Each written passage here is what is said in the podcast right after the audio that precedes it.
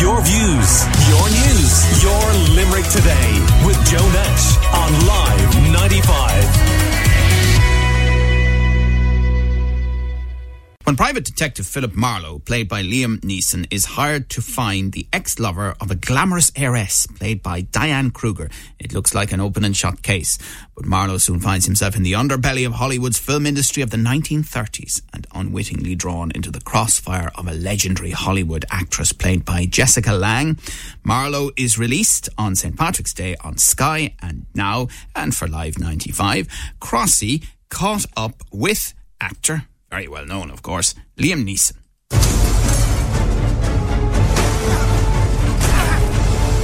They're all in on the conspiracy. You'll keep looking because you can't stop.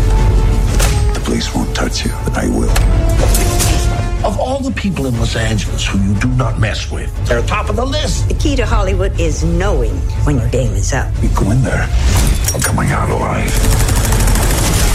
And I have to ask myself, who wins, Mr. Marlowe? I will do everything to put you in jail. At what stage did you realise, saying this was your 100th movie, that did you go, oh God, when you first mentioned it, was it? Yeah, it was somebody told me, you know. And I think it was an IMDb. He says, oh, you've done 135 films. I says, there's no way.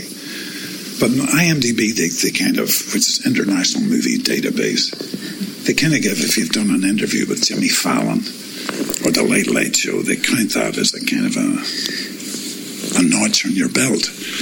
So I went through it myself and I counted stuff, left off certain TV stuff, counted documentaries. There was a few of those I narrated.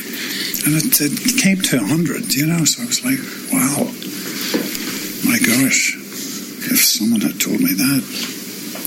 In a physics class when I was 13 or 14, this is what you would do. When you see some of the young bucks, the likes of Barry Keoghan and Paul Meskel at the minute, do you look at them going, lads, I've done 100 movies? Like, no, I don't. I'm so proud of those guys, really. And they're, you know, I hope they're going to be okay. They're young, incredibly talented actors. I hope they're being guided in a good way, you know. Barry was fantastic in the Banshees. Loved that performance. Loved the whole movie. And Paul, too, is a very, very serious, interesting actor. Very, very sensitive. And he's got huge potential. And he's, 26, 27? God bless him. Great. There must be something beautiful in the fact that Marlowe's going to be on Sky and Now. Like, people can sit down and watch it. Yeah. That must be good, you know, for people, like, free to view, you could say, to watch it. Like, free to view, so like they can watch it in their sitting rooms rather than going to the cinema. That must be lovely. Well, it's both, because the film's going to show for 2 weeks in proper cinemas, you know. And this is the new reality. I'm very proud to be here for Sky. They employ 1,000 people. They're investing money in Irish projects. This is the way of the future. This is what we want, you know. There's phenomenal talent in this country. I've always maintained that for many, many years. Proven by Game of Thrones, 14 Academy Award nominations this year. I mean, it's quite staggering for a country this small, you know. When you're on set for Marlowe, do people kind of gravitate towards you and ask you questions and, you know, you're in this, what's this person like? Yeah, sometimes, but I try never to speak bad of anybody, you know. What's it like when you're walking the streets? What do people shout? What's the one movie you can always say, oh, they know me from here? Well, I live in New York. Nobody gives a damn, really, in New York, you know. But it was funny, last time I was in Dublin, it was about a year ago, and I was with a friend who wanted to see the Pro Cathedral. And I was in Marion Row. I said, hey, come on, I know exactly where we're going. So I went down past St. Stephen's Green, down past the Gaiety Theatre, and it was all pedestrianised. And there seemed to be Starbucks at every corner. And I was actually lost. And there was a guy having a cigarette outside a butcher shop. I had a mask on, I had my hat on, I had not shades, but I had reading glasses on. I said, excuse me, could you tell me the way to the Pro Cathedral? Oh, how are you, Liam? Yeah.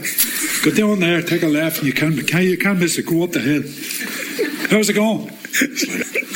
That's brilliant. I get lost, you know. That's Dublin. And then I hit Dame Street and I thought, oh yeah, now I know where I am, you know. Amazing. Thanks very much for tonight. You're all of our secrets, Mr. Marlowe. And your secrets? You'll have to keep those too.